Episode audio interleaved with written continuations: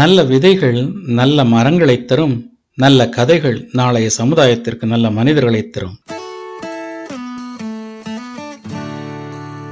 வணக்கம் அன்பு நண்பர்களே. நீங்கள் கேட்டுக்கொண்டிருப்பது எம் எம் ஸ்டோரிஸ்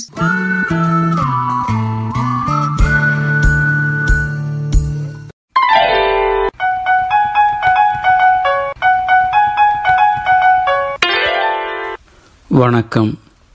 இது மீ அண்ணா மணிகண்டன். ஐந்தோடு ஒன்று ஏழு. இது கதைக்கான தலைப்பு. இதை கதை என்று சொல்வதா அல்லது யதார்த்தம் என்று எடுத்துக்கொள்வதா அது உங்களிடமே இருக்கிறது. இப்போது பதிவை தொடர்கிறேன். ஐந்தோடு ஒன்று ஏழு. உலகப் பந்திலே மனிதனாய் சிந்திப்பது ஆனந்தத்தின் எல்லை அல்ல என்று மரமொன்றின் நிழலில் அமர்ந்து தியானிக்கலானான் ஒருவன். தன்னை மறந்த நிலையில் தாடி மீசை தலையில் வளர்ந்த முடி யாவும் நீண்டு திரிந்ததையும் உணர்தற்கல்லாத முனிவனாக தியானத்தில் நிலைத்து கிடந்தான்.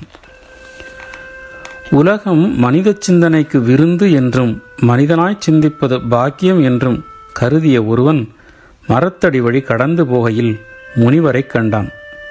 இவரை தீண்டி பார்த்தால் என்ன என்றெண்ணி முனிவரின் தலைமுடியை தொட்டு பார்த்தான். முனிவர் அசையவில்லை. தாடியை லேசாக இழுத்தான்.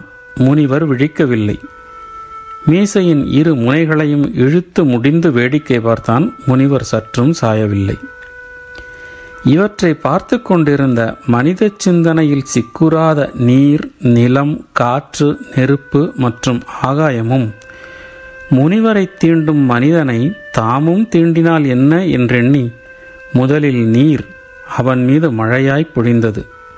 ஏ மழையே என்னை தொந்தரவு செய்யாதே என்று மழையை புறக்கணித்துவிட்டு மனிதன் முனிவரை தீண்டுவதில் மும்முரமாக இயங்கினான். மழைக்கு தயங்காத அவனை நிலம் தன் வேலையை காட்டி அவனை ஆட்டி பார்ப்போம் என்று சற்றே அவன் நின்றிருந்த இடத்தில் அதிர்வை கொடுத்தது. அதிர்வு தனக்கான சோதனை என்றுணராத மனிதன் பூமி அதன் வேலையை செய்கிறது என்றெண்ணி சற்றும் கண்டுகொள்ளாமல் இடம் மாறி முனிவரின் பின்புறம் சென்று அவரது சடாமுடியை பின்னி மரத்தின் ஒரு கிளையோடு பிணைத்து கொண்டிருந்தான். கிளையினோடு முனிவரின் சடாமுடியை பிணைத்து கொண்டிருந்த போது கிளைகளின் உராய்வினால் ஏற்பட்ட தீப்பிழம்பு அவனது கைகளை தீண்ட அது தான் முனிவரை தீண்டுவதால் தீ தனக்களித்த சூடு என்று உணராமல் ஊதி அணைத்துவிட்டு சற்றே கைகளை உதறிவிட்டு தீயை போக்கி தனது மானுடச் சிந்தனை சொல்லிக் கொடுத்தபடி முயற்சியில் பின்வாங்காமல் முனிவரின் சடாமுடியை கிளையொன்றோடு பிணைத்து கொண்டிருந்தான். காற்று தன் பங்கிற்கு தூசியை கிளப்பி மனிதனின் கண்களை தீண்டியது.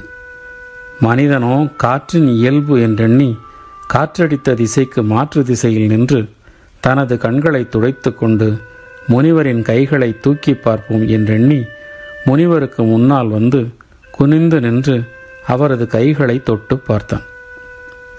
இந்த மனிதனின் சிந்தனையை திசை திருப்புவதற்காக ஈர வானம் பலமாக இடியொன்றை மனிதனின் கண் பார்க்கும் தூரத்தில் இறக்கியது.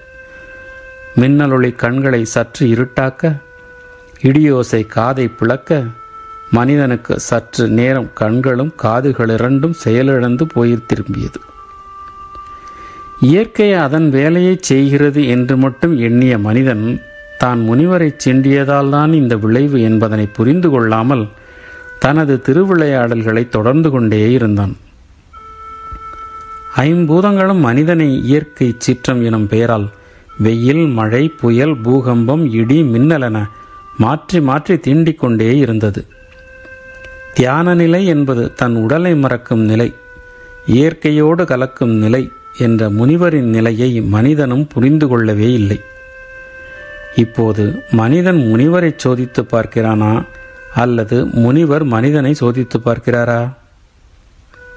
மனிதன் தனக்குத்தானே விளைவுகளை தேடிக்கொள்கிறானா அல்லது இயற்கை மனிதனை தேடி வந்து தண்டிக்கிறதா?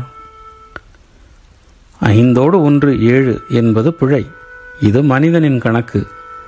ஐந்து பூதங்களோடு மனிதன் ஒன்றாய் ஐக்கியமானால் பிறக்கும் அறிவு ஏழு. இது முனிவர் கணக்கு.